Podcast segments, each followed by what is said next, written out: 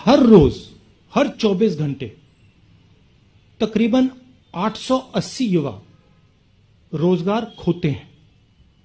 BJP के पिछले पाँच सालों में तकरीबन 16 लाख युवाओं ने रोज़गार खोया है।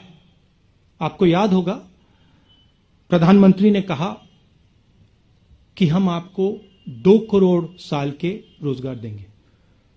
सच्चाई पूरे देश को दिख रही है। क्यों हो रहा है?